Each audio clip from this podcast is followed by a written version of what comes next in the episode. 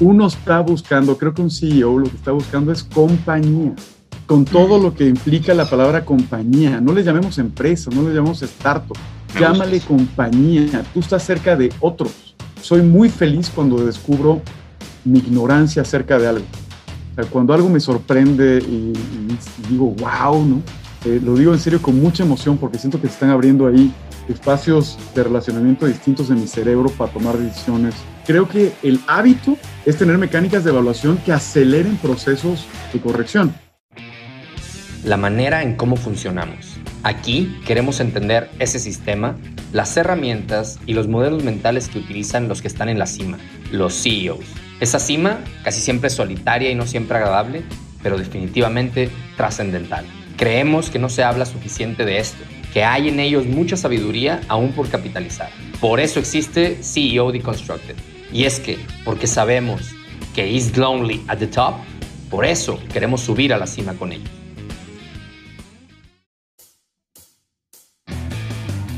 Hola, ¿qué tal? ¿Cómo están? Bienvenidos a un episodio más de su podcast CEO Deconstructed. En esta ocasión tuve la oportunidad de entrevistar a Berto Taracena, que la verdad es que desde que lo conocí, lo conocí acá en Monterrey cuando yo estaba en Metalsa, vino como mentor invitado a un, a un proyecto que teníamos de, de embeber un, digital mindset en toda una generación de, de, personas ahí en Metalsa.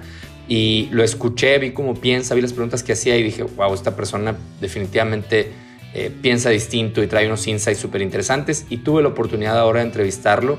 Y, y ver, tiene una, una carrera increíble de emprendimiento y como CEO, y aquí la platica un poco no se las adelanto porque lo, que más me interesa platicarles de lo que me llamó la atención de Berto fue algo que dijo que, me, sigue rondando la cabeza y que quisiera eh, que lo escucharan muy bien y que platicáramos de esto más adelante.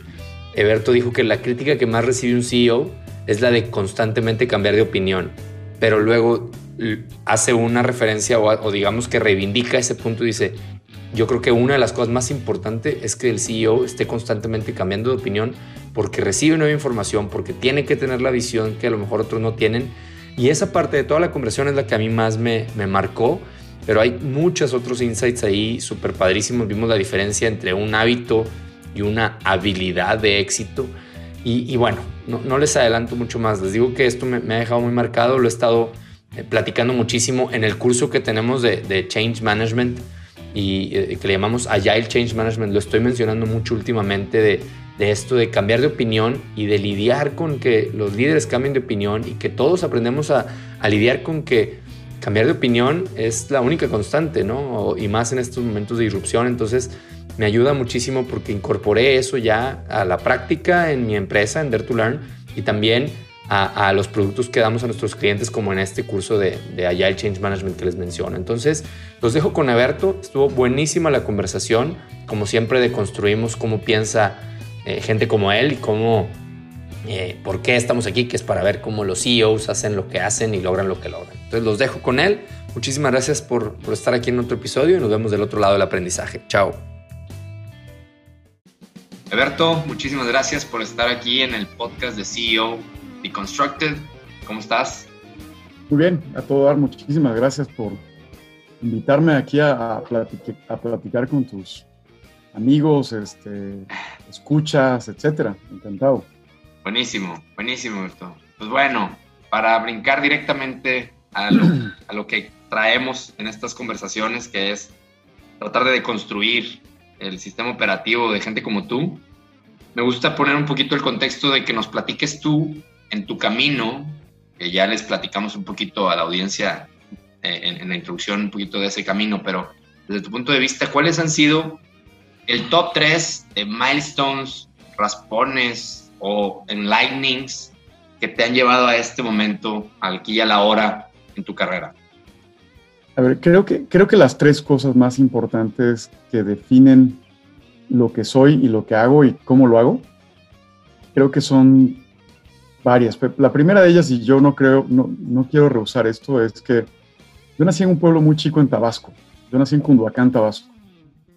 Ahí estudié mi, mi kinder, primaria, secundaria, y después salí a Monterrey a estudiar la preparatoria cuando tenía 15 años. Me fui muy rápido de mi casa. pero sí creo que el haber nacido en un entorno de pueblo chico, eh, en donde mi obligación, te diría familiar, era ser parte de ese entorno, acoplarme a ese entorno con lo que tenía y con lo que no tenía, eh, sí matizó y matiza permanentemente mis conductas. E, en vez de ser parte de un gueto de una gran ciudad en donde te mueves en tu colonia y la homogeneidad de tu colonia, eh, creo que nacer en un pueblo chico a mí me dio la oportunidad extraordinaria y lo agradezco profundamente de mi vida, de convivir con el que más tenía, con el que menos tenía, tener como vecino al matapuerco, ¿no? Eh, y, o como vecino al ganadero o, al agricultor o a otro profesionista, ¿no? Como mi papá. Entonces, eso es una experiencia extraordinaria que sí me ha cambiado y, de alguna manera matiza casi todas las decisiones. La segunda, y bueno, pues, obviamente salí de, mi entorno muy niño, yo solo, ¿eh? mis papás siguen viviendo ahí, eh, fue entrar a Harvard. O sea, cuando entré a estudiar la maestría a Harvard, eh, yo pensé que estaba acercándome al mundo de la política. De hecho, estudié una maestría en políticas públicas. Yo no estudié negocios, a pesar de que me dedico a temas de negocios. Y yo pensaba, cuando, me, cuando entraba a esta universidad con tanta reputación en el mundo, que era para cumplir mi sueño de ser político o servidor público. Y al revés, cuando conocí a mis amigos de Estados Unidos, lo que encontré eran individuos que querían tener un impacto en su país o en su comunidad. Mi primer descubrimiento de entrar a Harvard no fue pensar que yo quería necesariamente ser político, sino ver que habían opciones distintas para que a través del el esfuerzo y el emprendimiento y la capacidad creativa, uno pueda desarrollar opciones con la misión de cambiar tu comunidad. la política en ese momento la dejé de ver como el único medio de transformación y empecé a entender que el emprendimiento y la iniciativa propia era el factor de cambio más profundo para cambiar tu comunidad y cambiar tu entorno. Y creo que la tercera, y seguramente una cuarta y una quinta, ¿no? Claro. Pero, creo que la tercera más importante fue cuando me descubrí emprendedor. O sea, yo empecé a hacer mi primer negocio de manera muy accidentada. O sea, terminé la maestría, vine a trabajar aquí a la Ciudad de México en una consultora muy importante. Y después jugando con varios amigos y de manera oportunística en el año 2000, dado lo que sucedía en esa época, decidimos lanzar un negocio eh, basado en Internet, pensando que nos íbamos a volver profundamente ricos en tres días, este, puras, este, digamos, la, ingenuidad de los 26, 27 años que tenía. Y afortunadamente no pasó, no me volví rico en tres días. Y a lo, a lo largo del tiempo fui descubriendo lo muy apasionante que era el tema de emprender. O sea, eso vinculado un poco a mi origen y a esta experiencia de encontrar en una parte de mi vida educativa distintas versiones de cómo afectar tu entorno, me hicieron creerme que yo era un emprendedor eh, y que iba a ser un emprendedor de por vida, ¿no? que a lo mejor las causas de mi emprendimiento iban a cambiar a lo largo del tiempo, pero que mi profesión era emprender y motivar a otros a emprender. Y te digo, creo que hay una cuarta, una quinta. Claro. Que seguramente hay, pero esas tres sin duda matizaron la manera en la que veo mi vida. Creo que veo mi vida todavía como un pueblerino que se quiere acostumbrar a entornos distintos, como una persona que ve opciones eh, y no necesariamente destinos claros. Y la tercera, eh, intento crear un impacto a través del emprendimiento, yo como emprendedor y a través de terceros emprendedores a los que puedo ayudar a tener un, proceso más exitoso. ¿Tienes alguna cuarta ya ahí en la punta de la boca? Para si quieres aventarla, pues qué más da, para eso estamos. No, sí creo, sin duda el matrimonio, sin duda ser papá. ok, ok, ok. No hay más escuela acerca de uno mismo que el matrimonio, creo yo, y la paternidad. Perdón, ibas a decir algo. No, no, sí, y, como, como, como sabrás, bueno, aquí también estamos viendo en, tu carrera, ya a lo mejor después de estos 27, 28, ya que, haces tu primer emprendimiento, que ya te, puedes considerar, o no sé, o, otros te pueden considerar, a veces es más fácil que otros te vean a ti como un CEO. Eh, hay, en esa carrera que empieza ya como CEO de, empresa y, founder de algunas, como, lo, como, lo, sabemos, hay un milestone ahí también ya muy específico de ese, de ese viaje de CEO. Fíjate, lo que he aprendido a lo largo del tiempo es, es no tener milestones. O sea, creo que el único milestone relevante en tu vida como director de una empresa, CEO o emprendedor, es a crear un entorno que permite alcanzar una misión. Yo antes pensaba, y te digo, creo que son... Pero ¿cómo te diste cuenta de eso, por ejemplo? O sea, a lo mejor ese sería el milestone. Eh, a ver, no fue un milestone per se porque, a ver, yo me lo había propuesto, pensaba que era el camino, pero el descubrimiento vino después. Y no fue a partir del evento mismo, fue a partir del vacío que me creó el, evento mismo. Cuando yo, cuando vendimos metroscúbicos.com en el año 2007, yo me acuerdo firmar en agosto del 2007 y haber ido a firmar un despacho de abogados muy elegante, terminé de firmar y a la hora sentí un vacío horroroso. Mm. Oye, todo el mundo esperaba que el gran éxito de un CEO es llevar a su empresa a que eh, haya una salida exitosísima, nos fue muy bien, 75% de tasa de retorno anual durante un periodo de siete años, eh, fue un caso muy paradigmático en la época, es la primera empresa digital que tenía un éxito sólida en, México. Y descubrí que yo no estaba buscando necesariamente tener una salida de mi empresa, sino que mi vocación era crear una compañía que alcanzara una misión. Y mm. solamente lo descubrí a partir de lograr el evento de salida de la empresa. O sea, cuando descubrí que vendía mi empresa, lo que de felicidad brutal, fue un sentido de frustración brutal. Dije, gané dinero, pero perdí mi compañía. Y, estoy hablando de compañía, no empresa, eh, que quede claro. uno está buscando, creo que un CEO lo que está buscando es compañía, con todo lo que implica la palabra compañía. No le llamemos empresa, no le llamemos startups. Llámale compañía. Tú estás cerca de otros. Y esos otros tienen que ponerse la misma camisa y la misma afiliación que tú para sentir que estamos transformando el mundo a partir de una misión no es sacar lana, no es ganar más lana, sí es una consecuencia de otras cosas, pero son las compañías virtuosas las que te hacen que un negocio y una empresa prosperen. Sin compañía no hay negocio, sin compañía no hay empresa. Qué interesante concepto semántico, pero, pero critiquísimo y qué, qué padre. Gracias por esa reflexión. Mi siguiente pregunta, que es, ¿qué ha sido lo más difícil en este viaje de, de ser CEO? Tal vez ya lo respondiste con lo que me acabas de comentar de, la venta de la empresa, o, tal vez no, tal vez ha habido otras pruebas todavía más difíciles. No, sin duda, el, aprendizaje es eh, entender que, esto no es un destino, es un viaje. y suena terriblemente cliché lo que estoy diciendo, pero no lo descubres hasta que llegas al destino imaginario que te has planteado y encuentras una frustración terrible.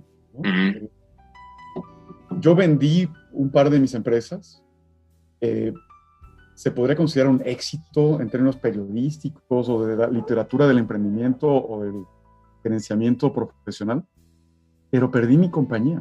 O sea, perdía a la gente que le daba vigor y DNA a las cosas que hacía. Se perdió mi estructura, se perdió las cosas que me llevaban a, levantarme todos los días y estar enfocado en, en, en, mi trabajo. ¿no? O sea, perdí el equipo que volvía apasionante eh, buscar una misión. Eh, y tuve que reencontrar mi misión, eh, tuve que reencontrar mis procesos y estoy intentando renovar mis estructuras. Pero es muy curioso. Hoy, a todo pasado, creo que el gran aprendizaje que tengo de vida es que este tren del mame, del emprendimiento, de era una empresa y después véndela, es, es una estupidez despiadada. O sea, los que estamos promoviendo eso somos los fondos de inversión de capital de riesgo, pero sin pensar en que un emprendedor es mucho más que eso, mucho más que un éxito, que una salida, que una venta de acciones, una venta de empresa. Un emprendedor es un apasionado, un CEO debe ser un apasionado de un destino que no acaba, de un destino que no llega. O sea, nada más perverso que tener un CEO que tiene un destino anual. O sea, imagínate. a ver, puedes tener un presupuesto, ¿no? Puedes tener una meta anual, pero, pero que mi destino se acabe pues, por los profits o por el margen. Es una estupidez. O sea, detrás de una gran empresa hay una gran misión y detrás de una gran misión hay un equipo que construye esa misión, lo cual hace que el trabajo sea inalcanzable y esa inalcanzabilidad del objetivo hace siempre una aventura extraordinaria eh, la lucha por ese destino. Está buenísimo. Claro, o sea, la utopía es para no alcanzarla. O sea, y, está bien, ¿no? O sea, buenísimo. Y hoy, Eberto, hoy, a lo mejor ya otra vez, eh, parece ser que se van contestando un poquito las preguntas que, que, tengo pensado hacerte, pero a lo mejor eh, en ese camino de, de, de, tu recorrido, lo más difícil fue darte cuenta de eso. Hoy como CEO, o bueno, en la posición que, que, que juegas tú a lo mejor para otros CEOs, ¿qué es lo más difícil hoy? Digo, ya, ya situémonos, este, que todo el mundo sepa que esta entrevista se está haciendo post-COVID, ¿no? Este, que algunas de las de este podcast fueron antes, pero hoy, ¿qué es lo más difícil de tu rol? Ahora tengo un fondo de capital eh, emprendedor, o sea, es un fondo de venture capital que invierte en etapas tempranas del desarrollo de una empresa. Hace seis meses reconstruí la misión de mi negocio. Ahora, digamos, como nunca antes, estoy vinculando mi misión de vida, mi misión personal, a la misión de, mi, de, esta nueva empresa. Entonces, eh, mi misión es apoyar y promover a emprendedores éticos en la búsqueda de construir un mundo mejor y crear retornos económicos excepcionales. ¿Qué es lo difícil de todo este viaje? Es que tengo que construir una nueva estructura para darle cabida a esta nueva misión. Mm. Eh, y quiero hacerlo de la manera más consciente y coherente posible. Creo que la primera vez que contraté equipos, los contraté con base en mis limitaciones. yo tenía 28 años y la edad promedio de una empresa era de 32 años. La segunda vez que contraté un equipo, yo tenía 34 años, 35 años, y la edad promedio de mi equipo era de 27 años. Es decir, me empecé a envejecer versus mi equipo. Primero era el mm. joven, después era el senior. Y en la tercera etapa, ya casi ni los contraté. O sea, contraté a cinco y todos los demás contrataron a los cientos más de personas que, que se agregaron a la organización. Ahora mi gran reto en un equipo chico como es un equipo de Venture Capital es seleccionar personas que tienen el mismo DNA y la misma vocación que yo y, para eso tienes que iterar. Buscas, pero no necesariamente encuentras el perfil idóneo. O sea, estoy buscando construir otra vez esta compañía que me permite tener amigos de vida, y esa es la parte que ahora, hoy, en este nuevo proyecto, como director de mi propio fondo y con una nueva misión, eh, la construcción del equipo que tenga el mismo arranque, y los mismos valores y la misma emoción, eh, coincida en el mismo momento, tiempo y espacio. Esto está padre porque creo que le puede llegar a cualquier persona que esté en una posición de construir una empresa más grande, más chiquita o de estar en, en como bien decías, contratando tú o que los demás contraten. Entonces, eh, creo que pues igual el liderazgo es situacional o el, momento de vida en el que estás y, y, creo que estás volviendo a un origen muy padre. O sea, me encanta cómo lo, vuelvo a, lo, a decir lo que ya dije, que está padrísimo este tema de la compañía. no, no, lo había escuchado yo de, de otros de los entrevistados y me hace mucho sentido en estos tiempos corren de propósito y de, y de volver a ser más humanos de lo que ya éramos o tratar de serlo más. Así es, por eso fíjate que en un entorno de, crisis, de COVID y de pandemia, es, es, muy interesante. La tecnología va a tener una habilitación extraordinaria de nuevas formas de vida, pero los seres humanos intrínsecamente buscamos estar junto a otros seres humanos. Eso construyó las tribus, eso construyó las primeras poblaciones, poblados y después las grandes ciudades. Esta necesidad de volvernos más útiles, protegernos más a partir de estar juntos.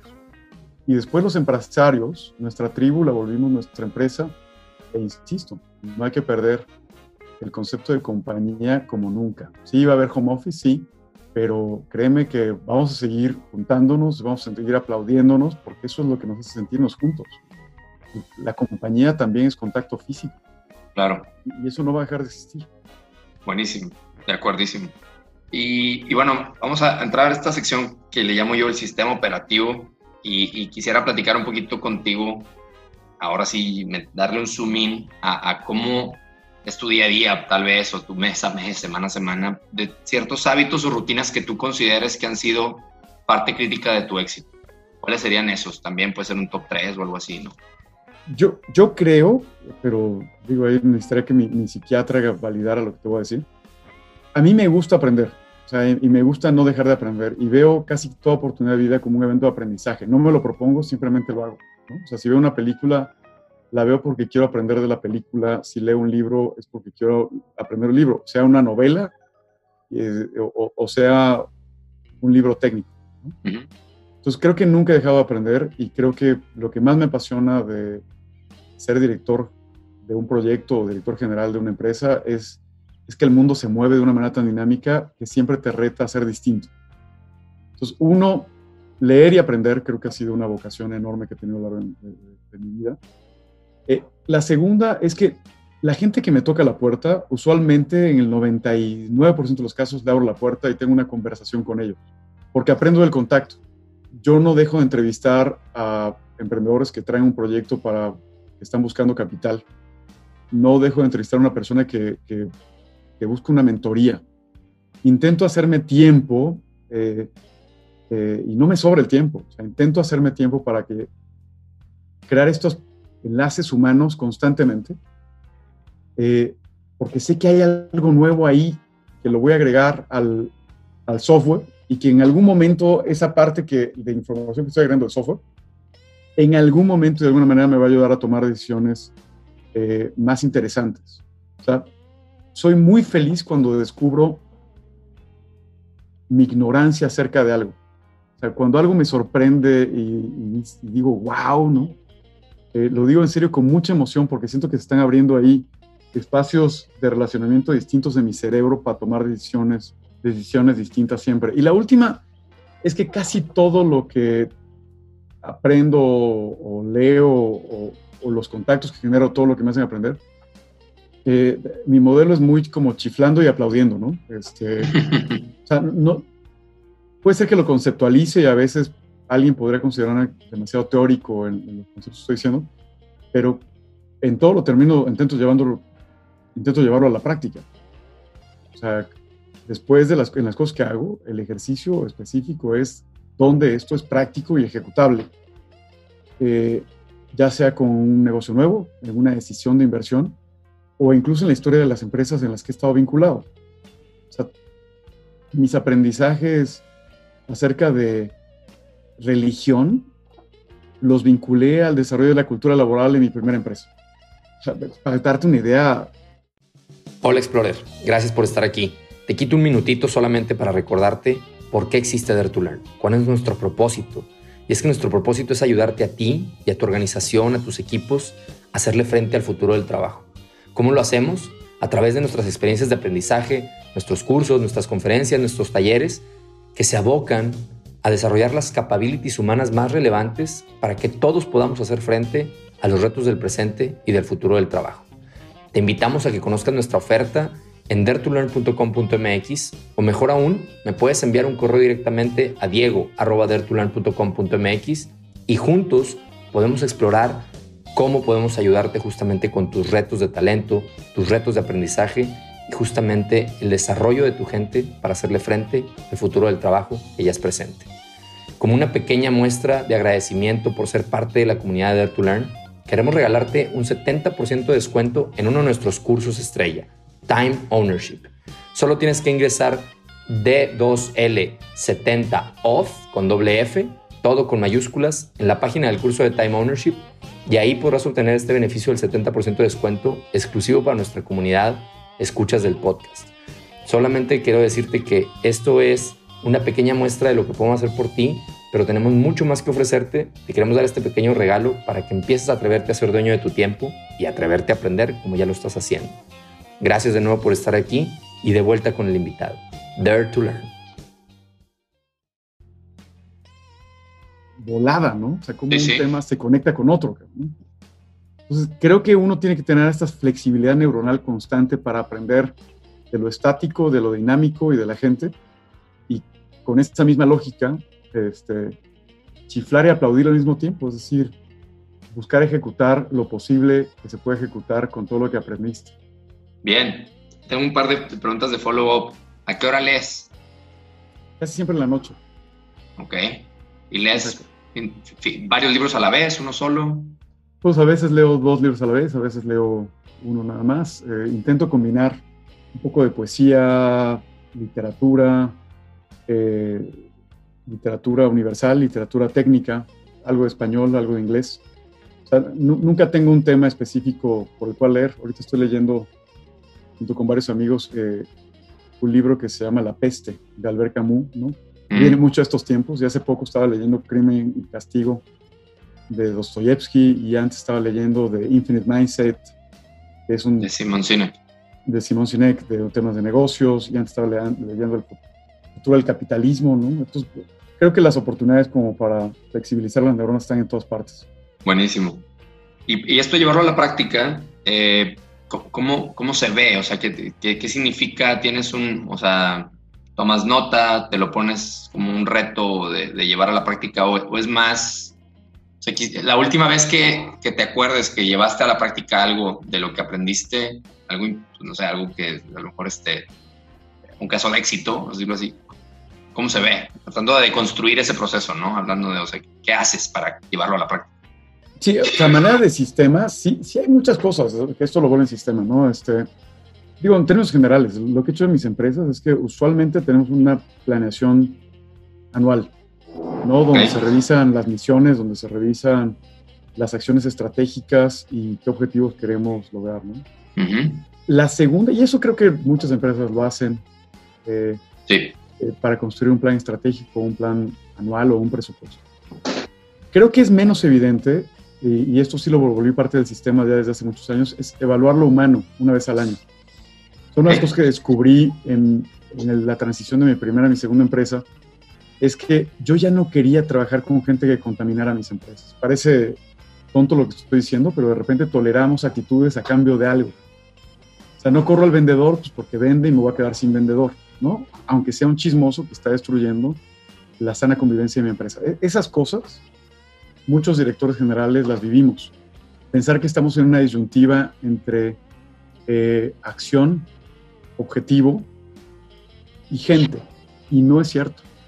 Cuando hay algo contaminante, uno tiene que evaluarlo, tiene que tener un plazo específico para evaluarlo y deshacerte de todo aquello que contamina la empresa, sea quien sea. Eh, y, creo que es los sistemas que más útiles me han sido para desarrollar eh, las empresas en las que he estado vinculado. Ok. La otra es que intento dar feedback eh, siempre.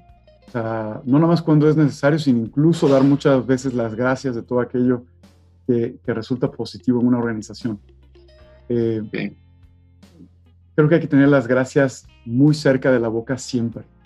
Y cuando sientes frustración porque algo no está sucediendo, eh, al revés, hay que acercarse y hay que primero agradecer el esfuerzo y después construir, dar retroalimentación, reconstruir, criticar y enmendar, ¿no?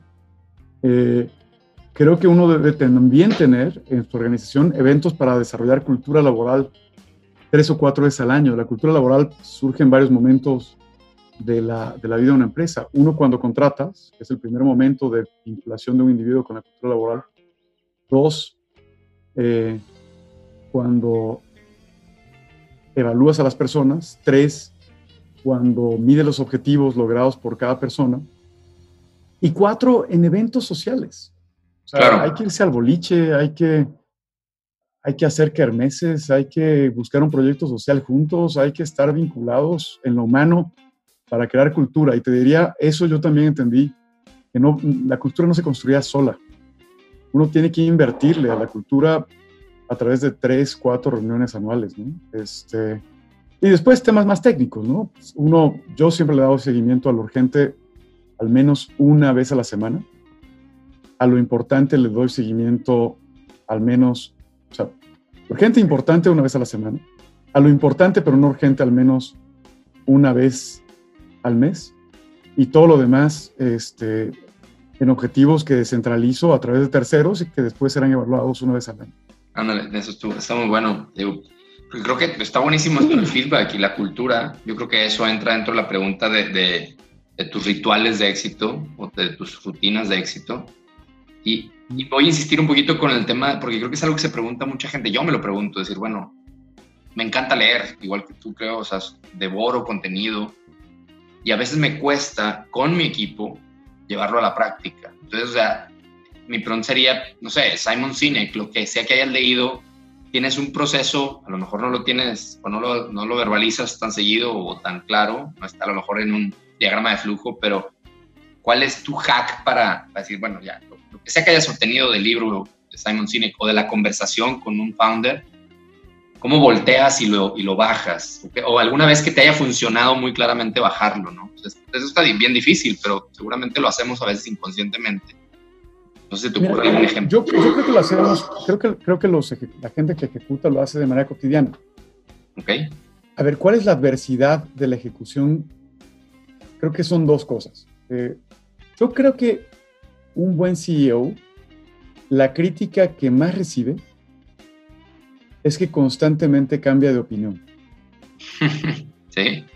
O sea, yo creo que alguien de ideas fijas no es un buen CEO. Y sin embargo lo critica. O sea, le cuentas es, una crítica, ¿no? Exacto. Es, o sea, es curioso, ¿no? Sí. eh, un buen CEO para mí es una persona que cambia de opinión. Qué buenísimo. O sea, eh, ¿Por qué? Pues porque los datos cambian. Los datos cambian a lo largo del día y de las semanas y de las horas. Porque tu nivel de información cambia y porque tú cambias. Cuando tú me preguntas a ver cómo le haces para ejecutar lo que acabas de aprender o lo vuelves una idea específica en vez de ser solamente parte de un marco teórico, yo te diría es que no hay que tenerle miedo a reenfrentarla a tu empresa con estos cambios. Oye, hace tres meses quedamos que lo íbamos a medir así. En este momento se nos acaba de ocurrir, lo acabamos de pensar, lo rebotas, tomas información, decides, acabamos de decidir que a partir de hoy se mide de otra manera distinta. Oye, antes nuestro comunicado decía que vendíamos ABC por razones de precio. ¿Sabes qué? Ya estuve revisando, aprendí, tal, cambié de opinión, lo validé con los demás, adquirí más información. Resulta que ya AB ya no lo vendemos por razones de precio, lo vamos a, ver, a volver a vender AB por razones de corazón o emocionales. O sea, el, el mundo cambia. Y el tema es no tenerle miedo a la lógica de cómo yo participo en este flujo de cambios para no entorpecer lo que estoy haciendo. Creo que al revés, con respeto, con datos, con conciliación dentro de una organización, hay que saber cambiar constantemente. Yo creo que en una organización uno de los valores imprescindibles, o sea, imprescindible, es la flexibilidad. Mm. O sea, hay que saber ser flexible. Hagas lo que hagas, hagas tornillos, coches, consultoría o sistemas. O sea, hay momentos para ser rígidos, hay procesos que tienen que ser profundamente respetados, pero nadie, nadie en el mundo que vivimos puede pensar que sus procesos hoy son procesos correctos de aquí a tres años. Nadie. O sea, la clave del futuro es tener organizaciones que respetan un core de valores, pero que son flexibles en sí para ir transformando nuestros procesos de manera constante, para que todo lo que le agregamos de información al sistema nos permita volverse ejecución talentosa, ¿no? Sin volver, y sin que la organización sea eh, un lastre en los procesos de cambio, sino al revés, que sean organizaciones que sepan asimilar el cambio eh, y este, estos cambios de, de, trayectoria de manera constante. Buenísimo. Uno de los artículos que más me gusta y que he visitado en los últimos años es, es una serie de artículos de, de, Deloitte, del Center of the Edge de Deloitte. Mm. Y, y habla un, un poco lo que estás diciendo de educa a tus equipos para, para ¿cómo se dice esto? Cuando, cuando que no sea para la excepción. Los educamos para la regla y, decir, bueno, y, y, minimiza, las, minimiza las excepciones. O sea, mientras más excepciones haya en un proceso, está peor el proceso. Y este artículo decía, edúcalos para la excepción porque en la excepción a veces está el breakthrough, a veces está el, el siguiente paso y a veces la excepción la puedes volver la nueva regla mientras que llega la siguiente excepción, ¿no? Y, pero creo que el total quality y el, y el, el todo este, este tema de, de, hacernos cada vez más leans y rápidos, ¿no? hemos educado a nuestros equipos a la regla y, y, y, pues nos toca educar un poco más en la excepción, ¿no? O sea, no, de acuerdo, totalmente de acuerdo. Y oye, en, temas de, ahorita mencionabas también, no te sobra tiempo, yo sé que no.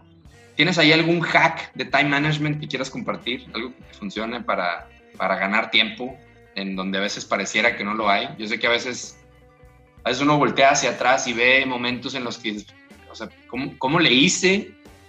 No sé de dónde saqué tiempo, pero, pero luego lo analizas y dices, ah, pues es que a lo mejor hoy lo puedes ver en retrospectiva y decir, pues hice algo que hoy se volvió una rutina y no lo era, ¿no? No lo sé. Sí, sí, sí, te, te cuento y he aprendido a base de golpes, ¿eh? eh ok.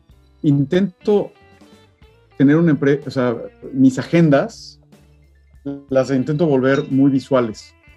Eh, intento no hacer todo al mismo tiempo. Pues tengo bloques específicos para atender distintas etapas de, mi vida. Eh, si es el tema de la evaluación de mi empresa, de, fondo actualmente, las revisiones las hacemos todos los lunes de las 10 de la mañana a las 12 y media de la tarde. Ese es un ejemplo. Y eso está fijo y es inamovible. Eh, si quiero entrevistar emprendedores, solamente los entrevisto eh, miércoles o jueves. Si mi empresa se satura, es hasta la siguiente semana, si no hasta la siguiente semana. Intento dejar tiempos libres, porque sé que, que, la fatalidad hace que no se cumpla necesariamente todo lo que necesito, entonces intento crear bloques de 3, 4 horas a la semana en mi agenda para no, porque seguramente hay algo pendiente. Y si no hay algo pendiente, lo intento para leer algo que dejé de leer o algo que tal vez, o solamente divagar. o sea, caminar por los pasillos, eh, quitar la parte abrumadora de una agenda repleta. O sea, hasta para respirar me sirve tener estos espacios libres. Eh, y, en el aprendizaje se te ocurren cosas, que es lo curioso. O sea, no deja de trabajar la ardilla eh, para que se te ocurran cosas nuevas. Claro. Eh, y así, o sea, intento siempre crear bloques de ejecución y aquello que no esté dentro del bloque lo paso de semana en semana, intentando tocar todos los elementos que me motivan, pero al mismo tiempo intentando hacer conciencia de mis contrapartes, de los tiempos o sea, de mis tiempos y de mi empresa. Entonces soy muy respetuoso, le digo, oye, dejemos esto para la semana o 15 días o 3 semanas. O sea, le, quito también sentido de urgencia a muchas de las cosas que me llegan a la vida. No todo es para mañana, no todo es... Eh, y obviamente con respeto a los demás. Para algunos puede ser más importante tener una reunión pronto eh, y para mí a lo mejor no. Yo creo que esas cosas hay que resolverlas con franqueza y transparencia y, y punto. Entonces creo que soy muy respetuoso de la estructura de mi agenda. Igual me pasa con la familia. Mm. O sea, y esto lo estoy aprendiendo otra vez a partir de las interrelaciones con mis hijos. ¿no? O sea, así como con ellos, pues intento dejar el celular fuera. Eh, me cuesta trabajo, eh, pero intento dejar el celular en, a, dos sillas de distancia de mí. Eh, o si en la noche pasó el perro, pues invito a mi esposa a que lo pasemos juntos, pues para tener unos minutos entre ella y yo.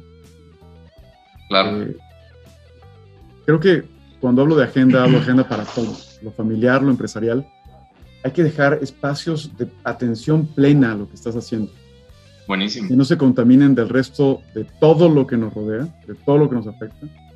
En una sociedad tan vertiginosa como esta, en donde pues, llega el Zoom, llega la llamada, llega el WhatsApp, el Slack, es un mundo esquizofrénico. Eh, creo que hoy más que nunca tenemos que ser sumamente respetuosos de los espacios de nuestra agenda por respeto al de enfrente y por respeto a uno mismo. O sea, cuando he jugado a hacer, intentar resolver todo de la manera más rápida posible, termino volviéndome loco. Me recuerda mucho a un, libro de los que a mí me gusta. soy, también el tema del tiempo me, me, me, tiene apasionado desde hace años y eh, Cal Newport en un libro que se llama Deep Work habla de los de los, los modelos de por bloque, ¿no? Le llama si el monástico y, él habla de esto de por bloques como la mejor solución al noventa y tantos por ciento de la población que somos, los que trabajamos, los que tenemos familia, los, da digo, la, mucha gente que tiene estas esferas que acabas de mencionar. Y, y, sí, yo también hago mucho esto de los bloques. Y ahorita que dijiste muy visual, ¿a qué te referías? ¿Muy visual para ti o, o es visual para las demás personas también? A mí sí me de repente se me olvida respetar mi propia agenda. Entonces lo que hago es tener una agenda impresa en mi escritorio, o sea, una, perdón, una, una especie como de, pues sí, de calendario impreso en mi escritorio, donde le pone color. O sea, este es el color de los emprendedores, el color de las revisiones, el mm. color de los seguimientos, para ver si el día, o sea, para que ya después, si, si el miércoles estoy en el color correcto o no. ¿No? claro. Este, ok. Eh, quiero crearme shocks de respeto a mí mismo, de mi propia agenda. O sea, uno es el principal enemigo de su propia agenda. Claro, totalmente de acuerdo. Y eso lo, me queda clarísimo y muchísima gente batalla con eso. O sea, somos los, este, las, the easiest person to fool is yourself, ¿no? Entonces, este, Buenísimo. oye, fíjate que hoy en la mañana he tomado un curso que me, me gustó mucho y me hizo refrasear una de estas preguntas que siempre hago porque siempre hablo de las rutinas y hábitos. Y este curso que estaba tomando es By the Way de Cal Newport y otro cual que se llama Spot Young. Eh, y decían, a ver, la diferencia entre hábitos y skills. O sea, que no confundiéramos hábitos con skills, ¿no? Y, digo, parece muy obvio, pero a veces cuando estamos preguntando cuál, qué te ha hecho la diferencia, somos muy dados a contestar los hábitos que tenemos. Y, o sea, tú y yo podemos tener hábitos de lectura y otra persona también, y, no por eso quiere decir que el hábito de la lectura le haya hecho la diferencia en su carrera. Eh, o despertarte temprano, hay mucha gente que se despierta temprano y no le va tan bien como a los hijos que se despiertan temprano, ¿no? O sea, medio no importaría. Y entonces en ellos, bueno, una cosa es hábito y otra es skill. Se trata de, encontrar también los skills que han hecho la diferencia en esta, en la profesión que sea que estés pensando seguir, ¿no? Y en esta de CEO, ya has mencionado algunos, creo que hemos mencionado hábitos o rutinas o maneras de ser. Skills necesarias, ¿cuáles dirías que son? Y ya mencionaste, sé que ya mencionaste algunas, quisiera ver si las condensamos aquí en dos, tres, que digas, que tú reconozcas en ti que te han hecho la diferencia como, como líder o CEO. Fíjate, qué buena definición la que estás haciendo entre eh, hábitos y habilidades. Pues, los hábitos sí son sistema, ¿no? O sea, la capacidad de darle seguimiento a las cosas y a veces la habilidad puede ser dar seguimientos más profundos y continuos que otras cosas, ¿no? a lo mejor el hábito es la agenda, o poner una agenda y el skill o la habilidad es que el seguimiento sea profundo y metódico. Exacto. creo que los más importantes, creo que los más importantes que, que, me han tocado a mí en la vida, creo que son dos parte de lo mismo, parte del mismo árbol. Primero es que creo que sé contratar bien. Ok. Y cuando me equivoco, corrijo rápido. creo que sé leer un poco los valores que me importan de la empresa que estoy creando y los valores que estoy buscando. Y tengo paciencia para encontrarlos. Mm, yo, cuando me toca contratar, no tengo miedo a entrevistar yo mismo a 20 o 30 personas para un puesto. No, no tengo miedo. Eh, a veces me molesta, a veces me incomoda, pero sé que hasta que no descubra la cultura que estoy buscando, no extiendo una oferta de trabajo. Buenísimo. Eh, la segunda, pero esta podríamos estar en profundo desacuerdo, intento ser claro en los objetivos de cada quien, o sea, de las personas que trabajan conmigo. Y creo confianza. O sea, después, en términos de hábitos, tengo mecánicas de seguimiento. Pero creo que a la gente que ha trabajado conmigo sabe que, que tiene el poder suficiente para actuar. que, yo no, que yo me desligo de varias de las etapas del proceso de decisión con la esperanza de que si el otro lo hace bien es por mérito de él y si lo hace mal habrá tiempo de enmendar. Yo descentralizo las decisiones porque para eso intenté contratar bien. Mm. Entonces creo que la gente que se vincula a los equipos en los que hemos estado trabajando es gente que se termina apasionando profundamente de la idea, de hacia dónde vamos y de las cosas que hacemos. O sea, creo que hay una habilidad que afortunadamente he logrado desarrollar a lo largo de todo el tiempo, que me permite involucrar a las personas alrededor de una gran misión y que soy consecuente en las estrategias de contratación de ese tipo de personas que sí se pueden vincular a esa misión y después descentralizando mi relación con ellos para que todos tengan la autoridad de tomar decisiones y crear valor alrededor de la cultura y la misión de la empresa.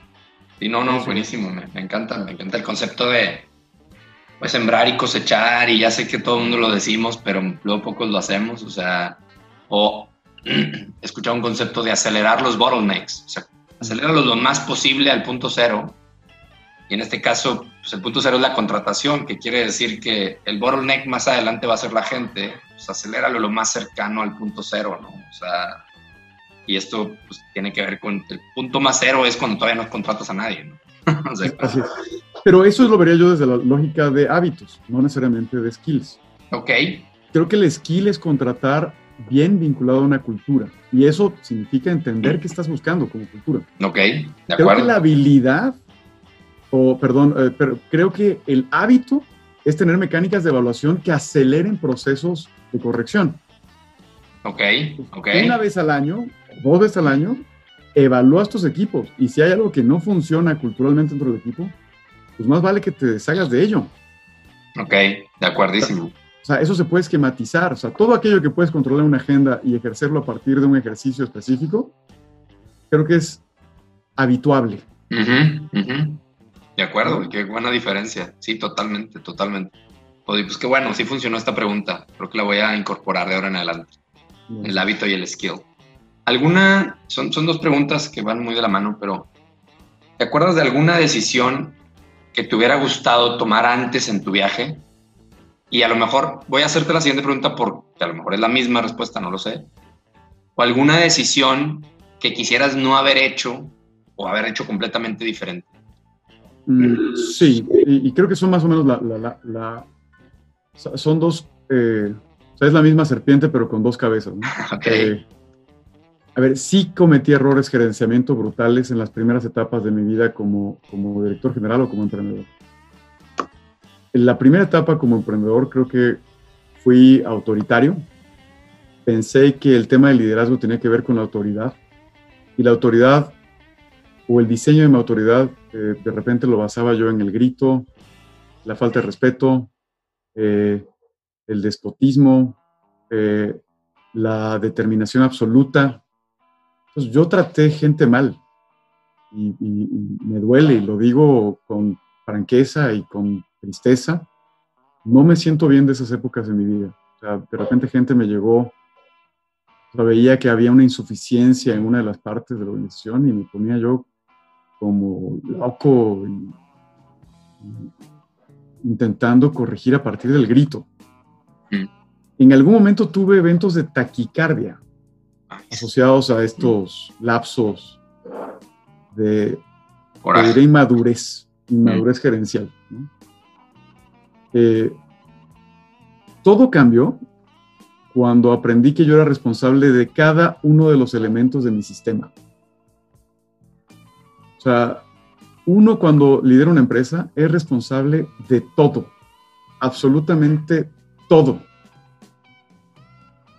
Cualquiera diría, bueno, pero tú contratas gente para que sea responsabilidad de alguien más otra parte de lo que haces. No, yo contrato gente de alguien más para corresponsabilizarme con alguien, mm. no para reducir mi responsabilidad. Órale, interesante. Está padre eso lo que él hace o ella hace en tu organización sigue siendo responsabilidad mía.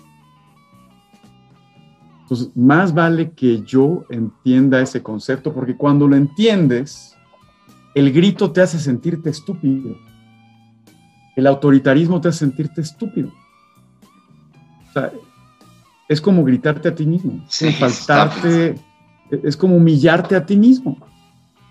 Si el concepto de responsabilidad lo extendemos a una organización, no hay espacio para la autoridad despótica.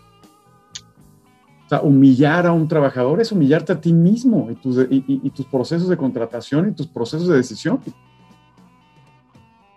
Entonces, esa es como una parte de, la serpiente. O sea, uno tiene, me arrepiento de haber sido autoritario, despótico, pero por otro lado, creo que eso me permitió entender el concepto de responsabilidad extendido y que yo cuando construyo una compañía estoy extendiendo y compartiendo el sentido de responsabilidad para volverlo por responsabilidad entre todos los que pertenecemos. Pero eso no me exime de la responsabilidad de un tercero en el nivel en que esté de la organización. Por un lado, y por el otro, que ahí va la otra cabeza de la víbora, es si ese sentido de responsabilidad existe y todos somos partes del mismo barco, yo creo que sí debería haber dado mucho, mucho, mucho más veces las gracias. Ah, creo que cuando te das cuenta del esfuerzo que hacen los demás para hacer que el barco esté a flote, no sé qué tanto le damos las gracias a nuestro empleado, nuestra mano derecha, nuestra asistente. Creo que, creo que me arrepiento de no haber dado más las gracias. Y creo que parte de este aprendizaje o de lo que no haría, ya te lo dejé claro, pero la otra, conectando con la otra pregunta que hacías, es creo que, que como no volvería a intentar hacer despótico, autoritario, porque entiendo que el sentido de responsabilidad es distinto, creo que hoy, como conclusión, sé dar más las gracias y cada vez me motivo más a, dar, a ser más agradecido con todos los que me rodean para hacer las cosas que hacemos. Buenísimo.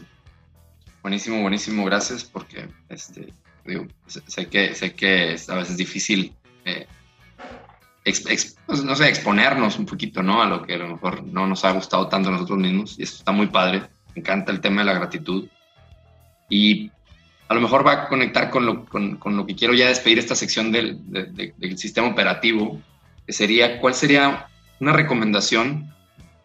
Y otra vez trae dos cabezas, ¿no? Este no, no necesariamente es una serpiente, es para, para gente que aspira a ser CEO el día de hoy, que a lo mejor está considerando empezar una empresa o está considerando empezar una carrera organizacional porque quiere llegar a un puesto como de CEO o de alto directivo. ¿Cuál sería tu consejo para ellos? que, sería diferente tal vez de alguien que ya es un CEO hoy, ¿qué consejo le darías? Son las dos audiencias. Insisto, esto no es filosófico, esto es herramental y es un tema profundamente práctico. Yo creo que un buen CEO tiene que descubrir cuáles son los valores que lo mueven. Si la honestidad, si la familia, si el trabajo, el detalle, eh, la innovación, etc. Y, y vincular esos valores con la empresa que dirige. O sea, amar tu trabajo es entender lo que te mueve y hacer que tu trabajo se mueva por aquello que te mueve a ti. O sea, un buen director general debe tener una gran capacidad de autoconocimiento. O sea, uno se tiene que conocer a uno mismo para saber qué me motiva y levantarme feliz de la vida para trabajar, irlo a trabajar e irlo a crecer. Como te decía al principio, uno no mueve solamente retornos o, ventas, uno está moviendo una organización a partir de lo que a uno le impulsa de manera humana. si tú te conoces bien y te queda claro cuáles son tus motivadores más profundos, es mucho más fácil contratar gente con la que disfrutes el viaje y tener una organización en donde disfrutes el viaje. O sea, nada más atormentado nada más frustrante y nada más condenado al fracaso que un emprendedor que no está vinculado profundamente a la empresa que dirige. Wow, buenísimo. Creo que aplica para ambos audiencias. Creo que es la misma, me gusta.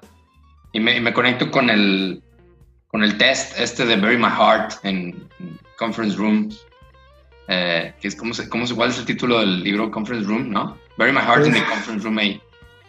Conference Room B. conference Room B. Ya. Cuando te escuché mencionarlo en el webinar de hace un par de semanas, me recordó que hay una película que alguna vez un tío mío me regaló en DVD que se llama Bury My Heart in Wounded Knee.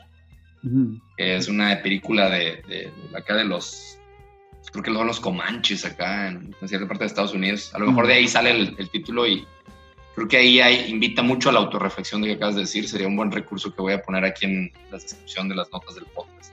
Sí. Oye, es que el, ejercicio de liderazgo al final de cuentas es eso. O sea, el liderazgo uno, no lo ejerce para los demás, lo ejerce para uno mismo. o sea, para sentirte vivo, para sentirte emocionado, para sentirte completo, para pensar que estás entregando un legado, para hacer que tu huella en el mundo sea más profunda. Eh, y luego, naturalmente, eso se acompaña de la gente con la que compartes valores similares o discrepantes si es que te complementan. Buenísimo. Eh, Me encanta lo de liderarse a sí mismo. Como decía, creo que esto es de Peter Drucker, ¿no? De que no te puedes liderar a nadie si no te lideras a ti mismo. Sin duda. Buenísimo. Oye, bueno, y ya el, rapid fire que le llamo a la sección esta, que deberemos de estar, o sea, si somos si, lo hacemos bien, debería ser de cinco minutos aprox. Es así, yo, son preguntas que pueden estar muy grandes, pero la invitación es casi creo monosílabos o un par de, de, palabras por cada cosa. ¿Parece? Si pudieras eliminar una práctica organizacional de, que existe hoy en la mayoría de las organizaciones, ¿cuál sería y por qué? El despotismo, creo que el despotismo habla de, incongruencia, de inmadurez y de falta de ética. Sin duda el despotismo, hay muchas empresas en donde el director o el jefe es un déspota y eso contamina a todo. Pues buenísimo, y creo que lo hemos tocado en esta conversación. Tres skills para el líder del futuro. Yo creo que, a ver, no, sé jerarquizarlo, pero creo que el primero sí es flexibilidad. esto es un río que no se deja de mover. Antes pensábamos que podemos trabajar en una empresa y mover tuercas cotidianamente y hacer lo mismo durante los siguientes 50 años. Ahora ya no, esto ya cambió. tenemos que ser flexibles, aprender, aprender, aprender. Dos, creo que el autoconocimiento personal. O sea, no nada más tenemos que aprender, sino aprender aquello que nos gusta y nos motiva. O sea, creo que saber quiénes somos, en qué estamos parados y qué nos interesa y qué nos mueve es bien importante. Buenísimo. y eso habla de que y hay que decirlo, e, eso es ética, porque no nada más son mis valores eh, y con egoísmo, son mis valores en un entorno social en donde lo que yo hago, lo que a mí me mueve, tiene que ser concordante con el, con el mundo y con la sociedad. No hay valor positivo que a mí me mueva que le haga daño a los demás. O sea, ética es la consolidación de los valores que me mueven mm. con el bien común. O es una manera al menos en la que yo quiero entenderla. Ok. Es la consolidación de, o sea, es el entendimiento de mis valores y su efecto en el bien común. Ok. Eh, aquello que es positivo es ético y aquello que es negativo, los valores tuyos que destruyen bien común serían no éticos o descartables dentro de esto. Entonces creo que la ética hay que poner en la mesa, o sea, valores y bien común. Ok, flexibilidad, autoconocimiento y la ética. Buenísimo aparte de la familia, eh, ¿qué, te, mantiene despierto por las noches? Esa es una gran pregunta porque creo que ahora tengo una nueva misión a partir de mis experiencias y aprendizajes en los proyectos de los que he salido. Y México me mantiene muchas veces despierto en la noche. me gustaría tener una sociedad con muchos, muchos más emprendedores. O sea, por algún tema de patología propia, salgo a la calle y odio ver el cableado de los postes de luz y de, los, de las cableras que llevan internet a nuestras casas. Odio ver una banqueta rota. O sea, odio ver un parque maltratado. Odio ver un foco eh, fundido. O sea, odio ver un, un, paso peatonal no pintado. O sea, no, sabes lo que me causa. O sea, me duele. Y creo que la única manera de mejorar esto es a través de gente consciente y emprendedora. Sea, uno puede ser un CEO emprendedor o no emprendedor, ¿no? Uno puede ser un político emprendedor o no emprendedor. O sea, puede ser un trabajador social y emprender y emprender. Creo que si mi gran misión de vida es, es hacer que el emprendimiento sea una mecánica de protesta para hacer, para construir un mejor lugar y para dar a nuestros hijos un mejor lugar donde vivir. Y, y, ahora eso le dedico tiempo en lo profesional y sí me quita sueño en las noches cuando hay algo que me incomoda y pienso que no voy eh, lo rápido que quiero ir. Buenísimo, muchas gracias. Híjole. no te hago más preguntas de eso porque creo que nos toma toda otra media hora. Pero buenísimo. cinco minutos me extiendo mucho. Sí, fácil, fácil. Y más en como estamos en estos momentos, ¿no? O sea, en el mundo en general, y pero bueno, pues aquí vivimos y aquí nos toca echarle ganas. Sí. Eh, algo que, extrañes, que hayas dejado en el camino y que extrañes este, al, volverte este, este, este, líder que eres hoy. Mira, sí, de repente soy inconstante en mis relaciones personales, ¿no? Con amigos, este, y, sí le tengo que echar más ganas. O sea, sí tengo que levantar más el teléfono y acercarme a gente que quiero, ¿no? O, o que a gente que conozco y que me interesa de repente me meto tanto en, los proyectos y en las ideas y en lo físico y en la ejecución, que lo humano de repente se me va y no le dedico tiempo suficiente a la gente que quiero, ¿no? Papás, familia, hermanos. eh, amigos y, nuevos amigos. Buenísimo. Pues ya por último, si nos quieres dejar algún set de recomendaciones, eh, algunas las mencionaste aquí, me refiero a, fuentes, a personas que seguir, que nos recomiendes poner aquí para el equipo. Mira, yo creo que sí, eh, hay, varias, yo creo que, pero a ver, si tuviera que seleccionar una, sin duda el tema Boring My Heart at Conference Room B es un libro extraordinario. Vean los videos en YouTube de Stan Slap eh, para que entiendan un poco el propósito del libro. Tiene varios videos acerca del liderazgo empresarial y después compren el libro. El libro tiene un ejercicio ahí de evaluación de tus propios valores extraordinario y, y a mí sí me cambió la vida de manera profunda porque me dio a entender qué cosas me importan más y qué cosas me importan menos. Las cosas que me importan menos intento trabajarlas en compañía de alguien más. Las cosas que me importan más intento promoverlas pues, todos los días en mi organización, con mis hijos, eh, con mis amigos, en mi sociedad, etc. Entonces, sin duda recomendaré ese libro para temas de negocios como un game changer extraordinario. Oye, yo, yo, yo vi el, el, el, test, no lo he contestado, vi que está largo, según muchas preguntas, está muy padre tengo una pregunta muy, ahora sí que muy egoísta, nada más mía. ¿Tú eso, ese, ese tipo de ejercicios los haces tú y luego vas con alguien más y los modificas? yo estoy pensando en mi esposa, por ejemplo. O sea, sí, es lo que me importa. Pregunta. No sé, o sea, o es, muy, o es más tú y, y pégale por ahí, o cómo es. Mira, esa es una pregunta extraordinaria. A ver, déjame contestarte rápida para propósitos de tiempo, rápidamente. Tus valores son la expresión de ti mismo lo peor de tu, ti mismo también son tus valores. Cuando piensas que un valor se afecta en tu vida, es, es porque es lo peor de ti. O sea, si a, si a, ti te importa mucho la libertad y, hace algo, una persona hace algo en contra de la libertad, te está ofendiendo, te mm. está lastimando. Entonces, eh, hoy lo que estoy intentando hacer es que ese ejercicio lo estoy haciendo con las empresas, con todas las personas con las que convivo en mi organización, con las empresas con las que invierto, porque me permite entender qué los motiva y cómo converso con ellos. Y también me permite dar de transparencia a lo que a mí me, a, lo que a mí me mueve. yo soy muy transparente en mis pláticas. A mí me importa crear un legado, eh, promover el sentido de libertad, eh, me importa el compromiso y la honorabilidad. Y eso lo dejo claro en mis conversaciones. Este, porque si algo puede hacer que el otro me entienda, pues tengo la responsabilidad de transmitirlo. Pero también para que estén eh, conscientes de qué es lo que me ofende y qué es lo que me lastima. Eh, y con eso, pues tener relaciones mejores a lo largo del tiempo. Ok, buenísimo. Gracias por, por ese último adendum. Y pues ya te dejo, Berto. Muchísimas gracias por esta conversación. Estoy seguro que la gente que la escuche le va a sacar muchísimo provecho. Y nuestra audiencia de CEO Deconstructed y de la audiencia en general de Dare to Learn vamos a, a, voltear a ella en, distintas ocasiones. Yo particularmente me llevo muchos aprendizajes, te lo agradezco. No sé si tengas algún eh, de, parting thoughts, sino ya para, para cerrar. Sí, bueno, primero te agradezco mucho esto y, hay un tema que, que, quiero nada más afianzar en todos los que nos escuchen. Parte de lo que dije tiene que ver con valores, tiene que ver con la ética. Eh, la ética es de estas cosas que dejamos en la preparatoria con un muy mal sabor de boca. Mm.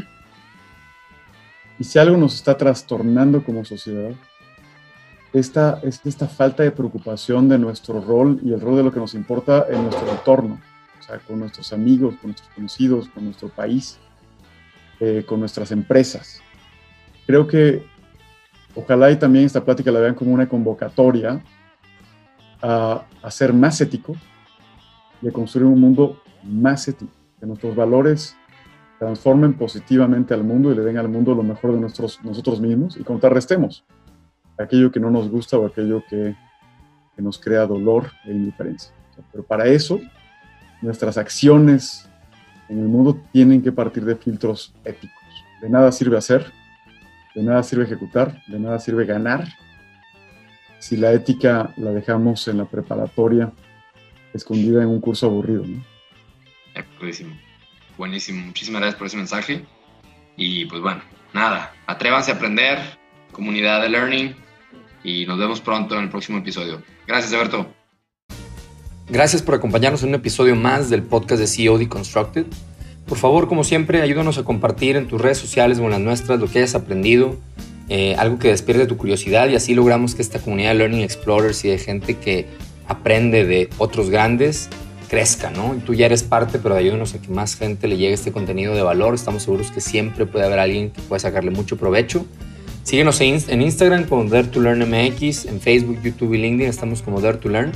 Y si quieres tener una conversación más directa conmigo, me puedes escribir directamente a mi correo diego.dertulearn.com.mx o visitarnos en la página de dertulearn.com.mx para ver todo lo que tenemos para ofrecerte a ti y a tu empresa. De nuevo, muchas gracias y como siempre no me puedo ir sin agradecer a mi amigo de toda la vida y brother Rodolfo Rudy Gallardo, que es el máster de la postproducción de estos audios y que tiene esa magia en las manos que deja estos episodios con la más alta calidad.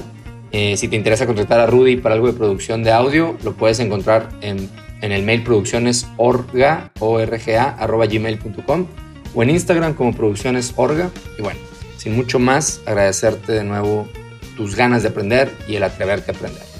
Dare to learn.